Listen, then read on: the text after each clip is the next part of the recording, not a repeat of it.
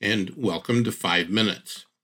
They say that teamwork makes the dream work. So, who's on your team? We are not meant to live solo lives. When I was young, just beginning my career as a school teacher, newly married, I dreamed of how I would become rich. I was going to buy and build homes and apartment buildings rent them out so the mortgage, taxes, and all expenses were covered, and use the increased equity to create down payments to buy the next ones. Easy peasy. Family very close to mine had built a real estate empire in my hometown many years ago. My dad was approached by his friend who said, Ron, we ought to go into business together. We can buy row houses, fix them up, and rent them out. My dad thought about it, but responded, That's too risky for me. As a result, our friends ended up owning much of the town, and my family didn't. I dreamed of turning that around. Of course, the stuff of life got in the way for us. We bought our first home, a triplex. We lived in a small two bedroom apartment in the basement and rented out the bachelor suite as well as the three bedroom unit upstairs.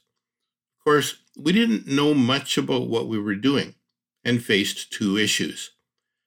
We didn't have the resources to deal with the unknowns of changing market conditions.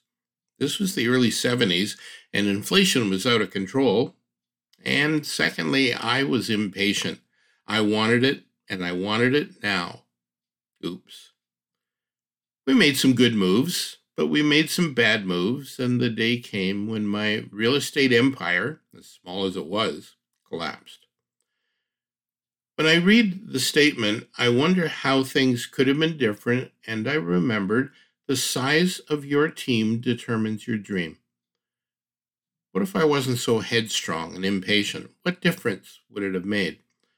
I wonder what would have happened if I'd welcomed and encouraged strong counsel and wisdom from those who had more experience than I did.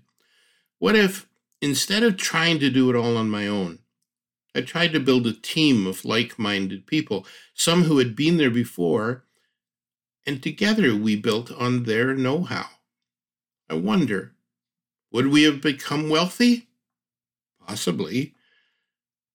But what about other areas of life? How about areas relating to the relationship we have with our spouses and our kids, with our parents?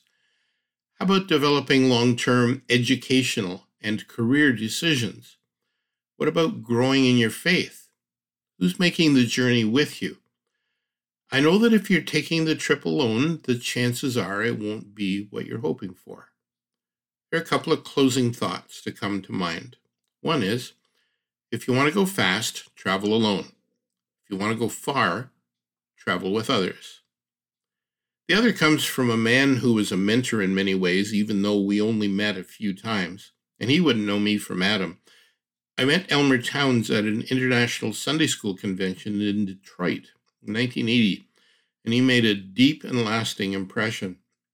I'll never forget two quotes from scripture which he emphasized.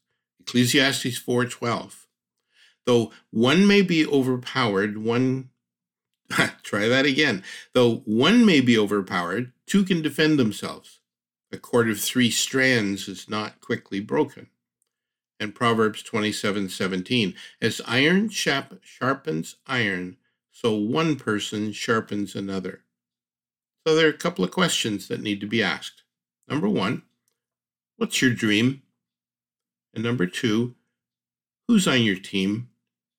I've got a feeling that the right answers might take you halfway there.